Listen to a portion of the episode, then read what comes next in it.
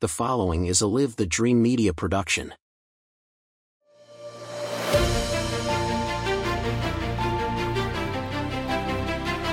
Hello and welcome to the Faith Family Schools podcast with your host Christopher DeSimone.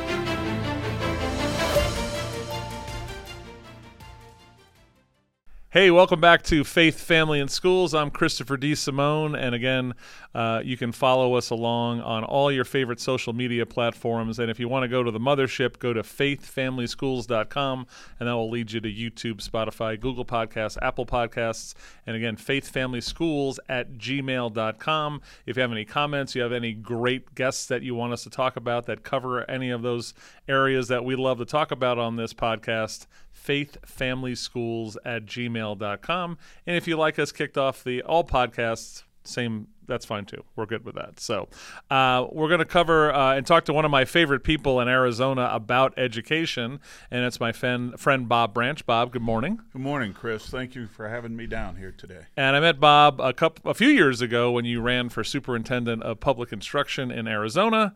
Can you believe that's almost six years now? That's time warp, man. Time warp. I think I think lockdowns melted time, as we say. It melted time. I agree with that. I agree with that. And one of the things I loved about Bob is he was a guy who taught educators how to educate.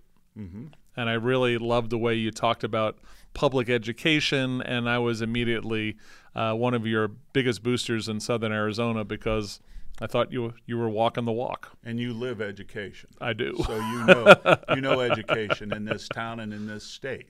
So I think that's the reason why we hit it off so quickly. It's true. So let's talk about your background a little bit. How did how did Bob get to being a get, get getting to be a teacher and then teaching teachers? Well, I appreciate that. Um, actually, around 2001 was the first time I ever lectured at a university, but I lectured in technology. Okay. I was asked to do um, some things happened during 9 11 where technology wise, my company, we owned a database development firm, was able to help another company. And that one of their persons there asked me to go and talk to their students about what we did and how we transferred over some data. Okay.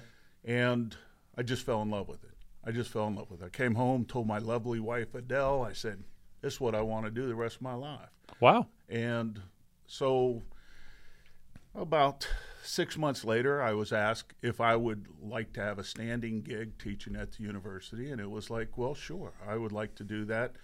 Then, since that time, um, you know, became dean of education, dean of technology, campus director. I've designed uh, many, many uh, bachelor programs, uh, two MBA, excuse me, three MBA programs, and two PhD programs. And at Grand Canyon, uh, actually, one of the one of my students, when I was dean at another university, uh, her name was Ann Nelson. Ann was just starting the doctorate program at Grand Canyon. And when she heard that I was leaving the university that I was working for, she asked what I was going to do. I said, Well, Ann, I'll tell you what, I, I just want to teach. That's it. No more administration for me, just teach. Right.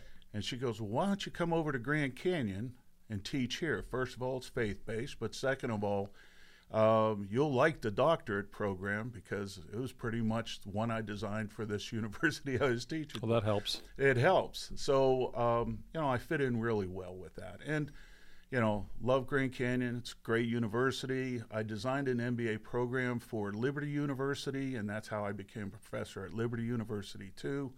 Um, and that's Jerry Falwell was still alive then uh, when I became professor there and designed that course. It was an online MBA program. I designed one for Western Governors University as well. And um, that's how I came into education. My doctorate degree is in leadership um, and organization with focus on information systems. Okay. Um, so we were able to when I went uh, when I went over to Grand Canyon, teach leadership to their doctor uh, to their doctorate students in education. And their program teaches teachers how to run large learning organizations, and I fit into that mold really well, being able to teach them. And that's what I taught mainly for the past decade. Is So how to those so so those people taking that doctorate program were moving on to run what kind of organ what kind of educational institutions? So these were mostly teachers or vice principals or principals. Okay. wishing to become superintendents and how to run, you know, large organizations instead of just myopically with inside their own schools. So I'm kind of glad uh, having this conversation about teaching the teachers, and you were at a faith-based uh, place that hopefully was not as indoctrinating as other universities out there.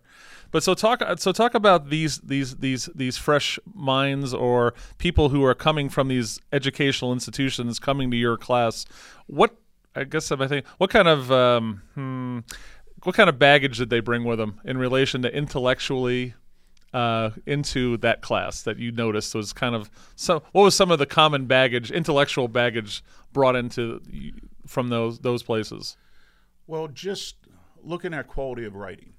This is the first thing that was glaring to me. right we and it, it's not their fault because they communicate many of them are elementary school teachers and they wish to advance their careers so they're used to talking and communicating with you know eight nine ten year olds uh, in long drawn out sentences and long drawn out paragraphs instead of three or four sentences per paragraph sure. to to have a thought or idea, and so having to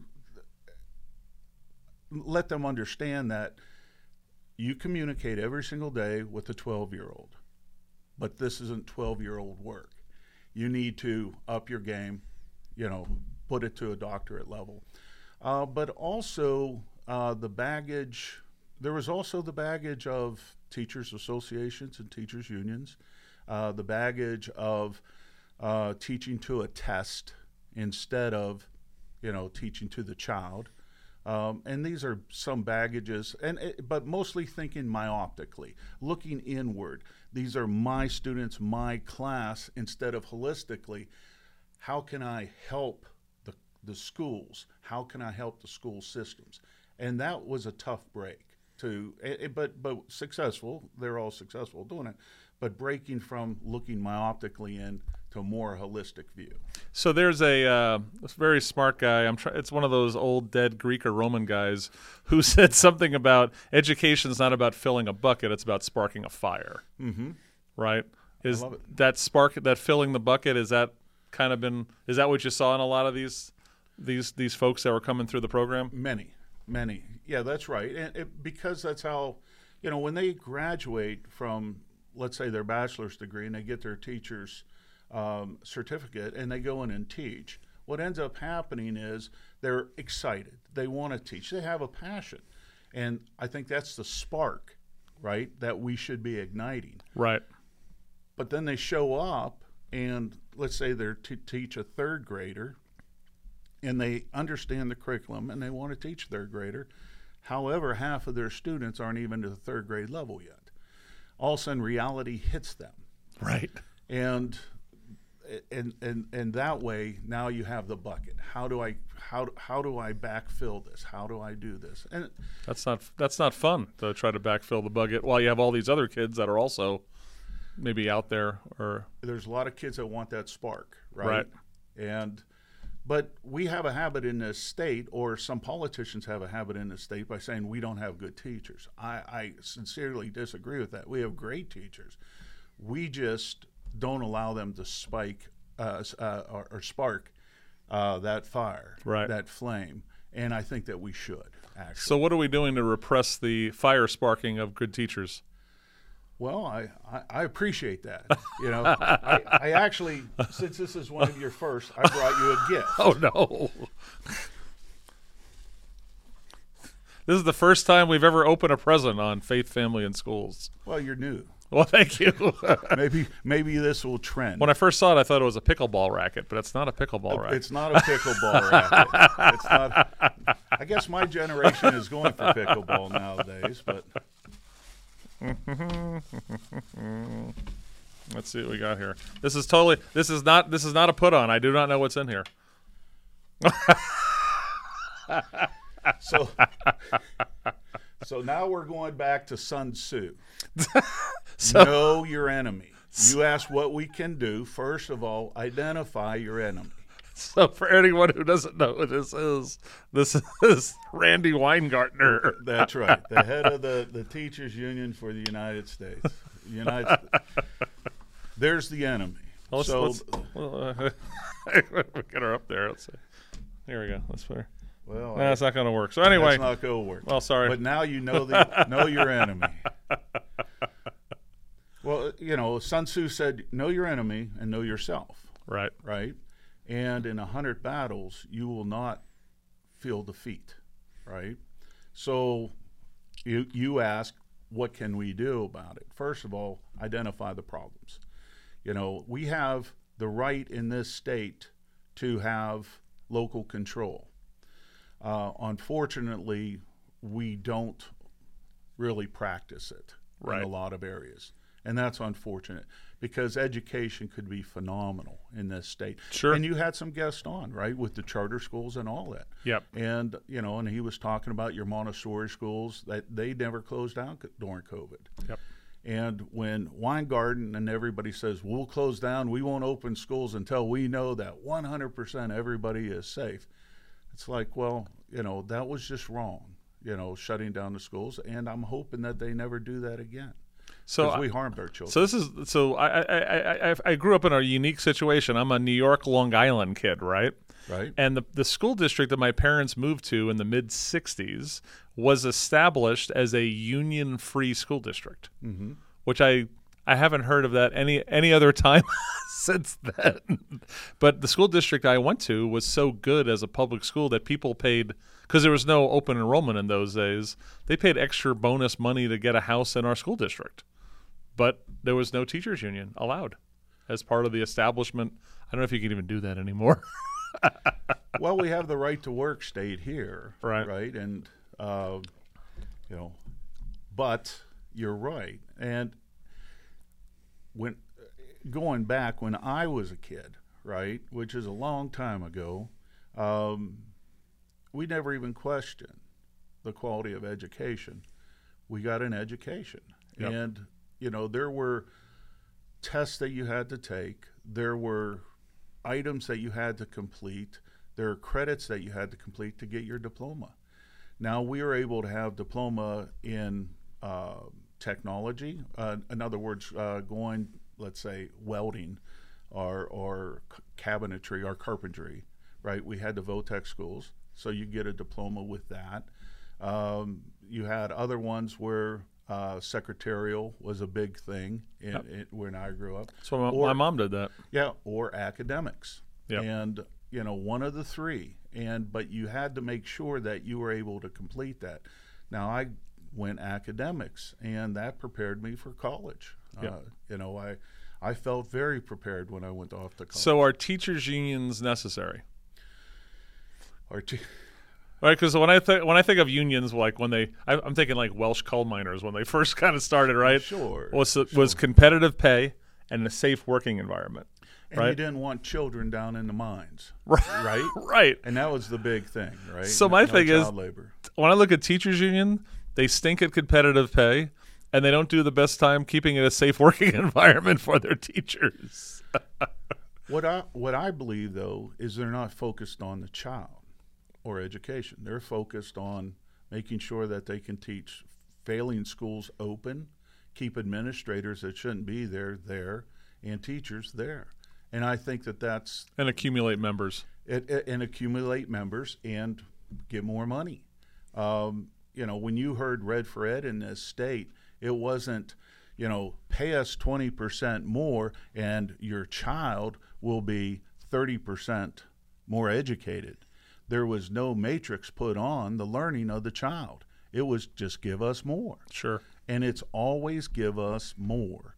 Um, I want to see a matrix put on there. I want to see if we pay you more, what's what is the results? Right. And that's unfortunate because we don't have that. Uh, and it's funny you ask about the union because I, I brought the enemy. The I, I, for me, I've seen teachers take pay cuts to go to schools that are charter schools that are away from this teachers union dynamic of K 12 publics, right? And because they want to feel like a teacher again. I kept on hearing that over and over again. I'm getting off the state retirement program. I'm going to a 401k, and I'm going to take a $4,000 pay cut every year to not hang out with Randi and the crew. hand out with Randi and the crew. But that's true, and I think if you go back and look at those teachers, like your guest the uh, last week was talking about the the charter schools, the quality of life for those teachers are better. Right. So they're willing to take the pay cut, not just to teach, but their quality of life is better. Sure. First of all, they, they beautiful school system. They have uh, children there that want to learn, and they're able to spark that education that you were talking about. And I think that that's very important. Um, you know, school choice is obviously something that I'm, you know, was a, a big proponent of and still am. Right. I, I, I brought this.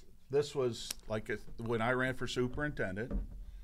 The very first thing was Dismantle the U.S. Department of Education. dismantle the U.S. Department of Education. Now, my political opponents, because in 2018 I ran for superintendent of public instruction um, as a statewide race in Arizona, and they say I lost by 249 votes.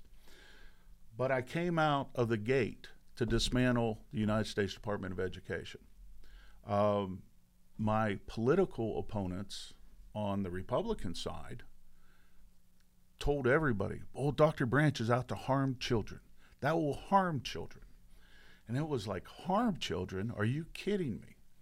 Well, now I look like a visionary because if you look at any of the presidential candidates now for the Republican, very first debate, three people said we got to get rid of the Department of Education. Vivek, you know, he's the one that started right at the bat. Get rid of it. Just let the states keep their money. At the last debate, all of them adopted dismantle the get rid of the Department of Education for the United States. So I look like a visionary now. What kills me is Republicans who kind of like fight against that, but they want more local control themselves. So why take the money? The money comes with strings all the time. You know, you get you send up around seventy cents, you give back a dollar, but the strings and the army of people that you need to make sure that that money is spent the way that the federal government strings are on that money is costing you 50 cents. So you're sending 70 cents up, you're only spending 50 cents in the classroom or less than 50 cents in the classroom. So why don't you just keep your 70 cents and you get 40% more money? So if we take No Child Left Behind, which is the one of the infamous examples, I feel like we've left more children behind than ever.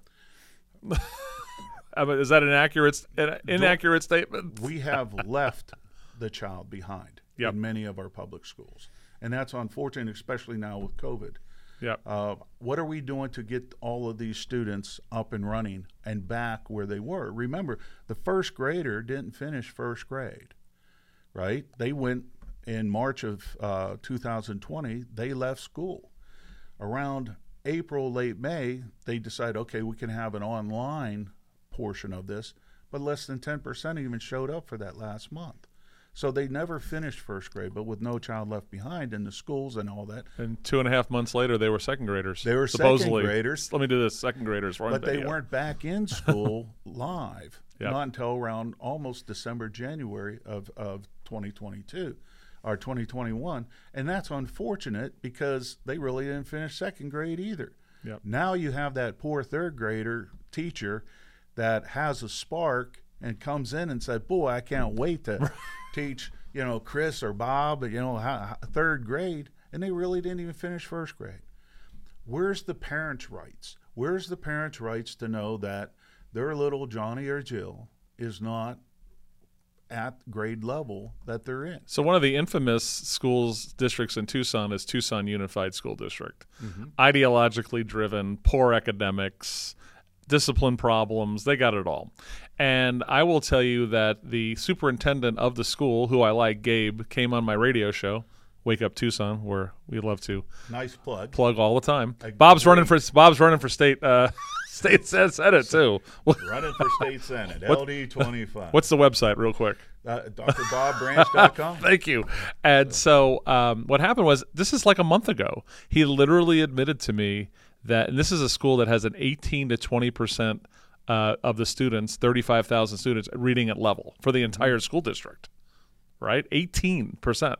One of my one of our reels that I did with Clint here on their web, web podcast, I suckered him in. I said, "Hey Clint, what percentage of uh, kids at TUSD are reading at level?" And he said, "Well, I think you're suckering me, so it's got to be 40 to 50 percent." I'm like, 18. He's like, "What?" percent. Holy, Wow. Sunnyside's worse. They have 12 percent.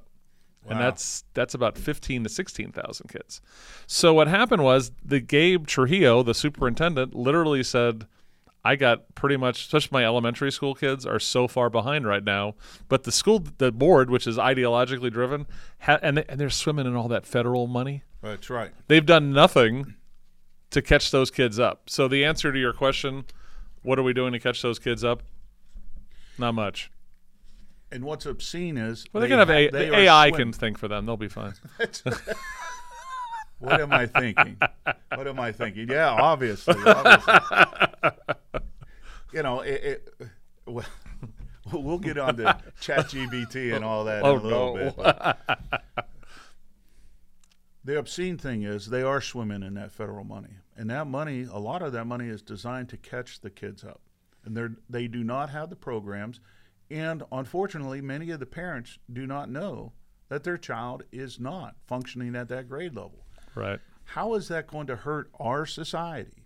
Oh, massively. massively, massively. You know, I, I- was talking to uh, uh, um, an individual now. They're in their, I- think 20, 20, 21, 22, 20, somewhere around there. He's saying, "Well, I didn't get to go to prom. I didn't get to do this." I, d-" and it was like,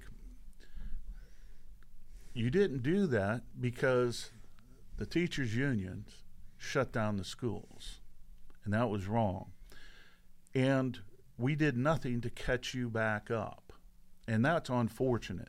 Now, when I said the first graders didn't, of course, every other grade did not go back to school either. right. So I was just using that as a frame of reference. But all grades were affected by this, and it, it's it's just unfortunate. We need to catch children up, and that's So you so know, what does what does that look like if you were if you if you were going to write the Dr. Bob Branch plan on what does ketchup look like? What does that look like? First of all, I believe that the school has the responsibility and the p- parent has the right to demand where should my child be right now. Then sit down with the teachers, sit down and say how are we going to get my child? And that's that's really has to be happening at the local control local level. Yep. The school boards you and I've talked about this many, many times. Uh, run for your school board if you're a good conservative individual and you love education. That's true. But you should because they're the ones that can affect change. Unfortunately, ma- many of our school boards are just a uh, a rubber stamp for their superintendent, and that's unfortunate. Right. We can't have that. We have to say, okay, many of the parents were put in limbo as far as their jobs go during COVID. Many of the business owners, some of them lost their business. Yep. Everybody was displaced because of it. We can't ignore that our children weren't either. They were displaced, and we can't ignore it. We have to go back and fix it. We already had social uh, promotion going on in school as a problem before COVID, Before COVID. right? And so maybe we were socially promoting possibly five to twenty percent of the kids. Well, we just socially promoted ninety-seven percent of the kids over a two, three-year period. Well, at least eighty-three percent if seventeen percent can't read. Then, you know, and, and that's Oh, they're still promoting the kids that can't read. Are you crazy? How unfortunate is that? I mean, the taxpayers pay for education. So if you're paying for education, then why can't the taxpayer come and demand that your child get educated? It's always about ignorance, right? It's a it's about ignorance. Or the schools sending home report cards that aren't reflective of really what the child's work is. And that's happening. As far as you know with the No Child Left Behind. The people are just move forward, and parents are like, "Well, my kid's obviously doing well," and it's not true. You know, before COVID, we had the you know an educational gap between the haves and have-nots. With COVID, if you are able to keep your child in a private school, a parochial school, or a charter school, or a Montessori school, they they're accelerating. They're way beyond their peers right now. They're way beyond their peers right now. So that gap that we had prior to COVID, and that was something that you know dismantled the United States Department of Education that I was actually trying to fix. I was trying to fix education in this state. Uh, I wasn't running for another office. I was running to fix that. Yep. Um, but now, because that gap, is, it, it shouldn't be there. But now that gap is is the Grand Canyon between the people that were able to keep their kids that is the people with school choice right that were able to keep their child in one of those schools their child now is accelerating compared to their peers in, pu- in many of the public schools So one of the themes that have run through any of our, our, our school discussions so far on faith family schools is the silver lining of lockdowns, which was parents, a good portion of them finally figured out what the hell's going on in my school. Right? What are they teaching my kids? How poorly they're teaching my kids? They finally woke up, right? So that's why we're seeing that homeschool burst, charter school, private school, empowerment scholarship like we have in Arizona. Um, but that's the I guess that's the one. If we're gonna give a silver lining to lockdowns during COVID, is a portion of our parents finally did wake up. Well, and we see that. Unfortunately, we see that it, in a negative light because it's very positive that the parent is actually going to the school board and raising heck.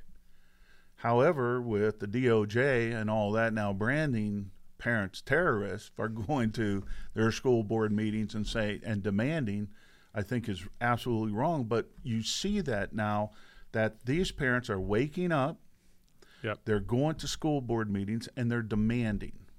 And that's good. Uh, more advocates out there, get out there and go to your school board meetings and ask for great education. Because we can deliver. We can deliver great education. Get this lady out of our way. I'll put up Randi one more time. We're gonna have to put a we're gonna have to put a disclaimer warning on this that we're, we're showing this three times during one uh, during one uh, episode of Well, actually, my wife. this thought it- episode it, of it, Faith Family School rated R. it rated R. That's, that's right. Viewers' discretion is required. But uh, Adele said, uh, she said, well, you know, that, that is, that a joke? Is is that actually not a joke? She's the enemy. That that whole indoctrination of what they're trying to do at the federal level down to the state level. Because what a lot of people don't understand is in, in this state, you have local control. If Chris wanted to open up his Chris school tomorrow, you can open up your Chris school tomorrow. If you have under 50 students, life is good. You can do whatever you want. As soon as you start taking state money, okay, there's strings attached. You Yep. give up local control. Then once you take federal money, then you're giving up local control. So what ends up happening is the federal government tells you basically how to educate your children. And I don't think the federal government should be involved in our state's education. Um, you know, uh, what what is good for New York may not be good for Alaska, and what's good for Alaska may not be good for Arizona. We don't know, or California. And that the idea is have local control. If you have local control, you can fix the problems. So let's talk about teaching the test because that's something you talked about earlier in the episode. And I've talked to like uh, one of the local school districts here on the east side of Tucson, which was has been named one of the best school districts in in Arizona. When I've talked to their teachers who actually left that district to come to our charter schools that I was the board uh, uh, one of the board members of, they said they didn't like teaching to the tests. So how do we? Because we want to have some sort of measurement of are these kids learning, but at the same time we don't want to teach to the test. So what is what is the middle way of looking at attainment and measuring it, but also not putting teachers in that dynamic that they're just teaching to a test that has very short term recollection kind of skills that we're learning, but not deep learning. What's the way through that? Well, there's, and I just had this conversation um, over in Buckeye on Saturday. They they had a uh, uh, the Buckeye Sangria Oktoberfest kickoff. Wow, that's a hell of a title. So uh, I was I was over there uh, actually campaigning uh, again, running for LD twenty five Senate. Little plug there, but um, we were talking about assessments. The person was arguing with me that well, teaching to a test is is horrible. Well, i they're not going to get any argument from me, uh, and but you need assessments in education, we teach the teachers in college how to assess. We teach the teacher how to assess. We teach the teacher to say whether or not that child can move forward or not. We teach them that. Yep. And we take that ability away from them as soon as we hire them. You know, you can't look, you can't go to your principal now and say, Bob should not move on to the third grade Right. you may be able to say that, but nothing's going to happen. Bob is not is going to move on to the third grade, Right. Because they get paid for butts in the seats, right? In in the public school system, um, we see how, and and we should learn from this how charter schools are able to assess, teach to a test, but not let that be all consuming. That's not the consuming part of the education. So your education level, say for in your math and reading, should be higher than what a national standard is.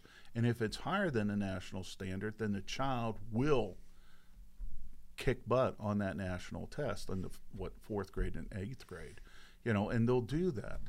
But we also have to assess what level that child is at. If we're consistently testing fourth graders that are at a second grade level, Right. Doesn't mean we're going to have the same results over and over again. We're going to be, you know, substandard. We're going to be 48th or 49th in the country. I also have noticed in a lot of K 12 public schools, there's not a connection of the curriculum throughout. Right, there seems to be a lot of disconnects. So, right. I'm a guy who comes from the charter school of classical ed model, and that classical ed model and the way you teach history every year, that is all connected K through 8 So, but I've, I've seen like, especially schools in Tucson districts, they hire someone for two hundred thousand dollars to do the audit and you know the the consultant, and it always comes back that there's no connection throughout their curriculum. Is this a uh, is this a widespread problem you think in education? Well, I believe it is. We should we should understand. Here's the national standards. You can get to the national standards and beyond by developing a curriculum that doesn't look at the national standards as being the goal. Right. right? So if you develop a curriculum that your national standards is the goal, you're, you're teaching to the test. But if you go, it, it's like Viktor Frankl. I, I don't know if you're familiar with Third Viennese School of Psychotherapy. See, now we're educating. I love this. Let's do it. So Viktor Frankl says if you're going to aim here, I mean, if you're going to want to be here, then aim here, right? So your curriculum should be developed that on average, your average student will be able to meet the average for the national. Correct. And so if you do that, then you're setting your goal here and you're teaching to this level. And that's where you should be. It shouldn't be a surprise to the child when they take the test. You shouldn't be there saying, okay, well, you know, here's how you do long division, and here's how you, well, the way I do long division isn't the way they do it anymore in school. I'd be frightened on how they do long Yeah, division it, now. It, it, it, it, it's amazing. I, I remember going over to Buckeye uh, when I was running for superintendent. I was in a math class, uh, observing it as a candidate. and Buckeye is an extreme Western Phoenix, basically. And, and very good school system, though. Very good school system. Um, at the time, e- extremely impressed with it. Well, the the teacher they were doing long division, and it was funny because they had uh, the problem and they had four answers, and they said, "Well, let's see if Doctor," you know, they were playing Stump Doctor Branch, Nice. and it was like, okay, you know, what's the answer? And you know, I just looked up and I said, I, I don't know, like C or whatever it was. And it was the right answer. And they're like, woo, he's a wizard. He didn't have to draw the boxes out and do all this other stuff. And the teacher goes, "How did you do that?" And I said, "Well, division is multiplication backwards, right?"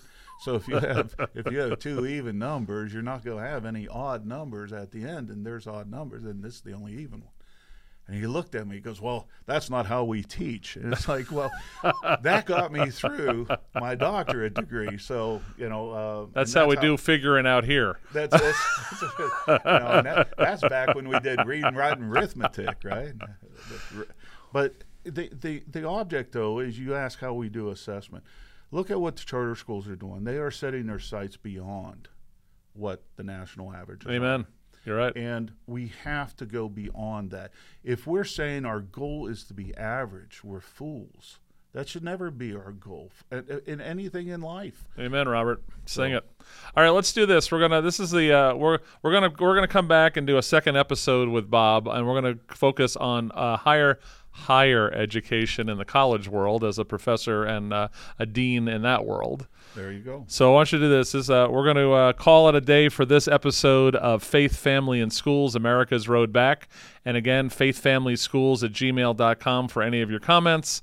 And of course, follow us on Facebook, Instagram, and all of those time wasting social media, but valuable. Don't get me wrong. But uh, we'll see you on the next episode of Faith, Family, and Schools.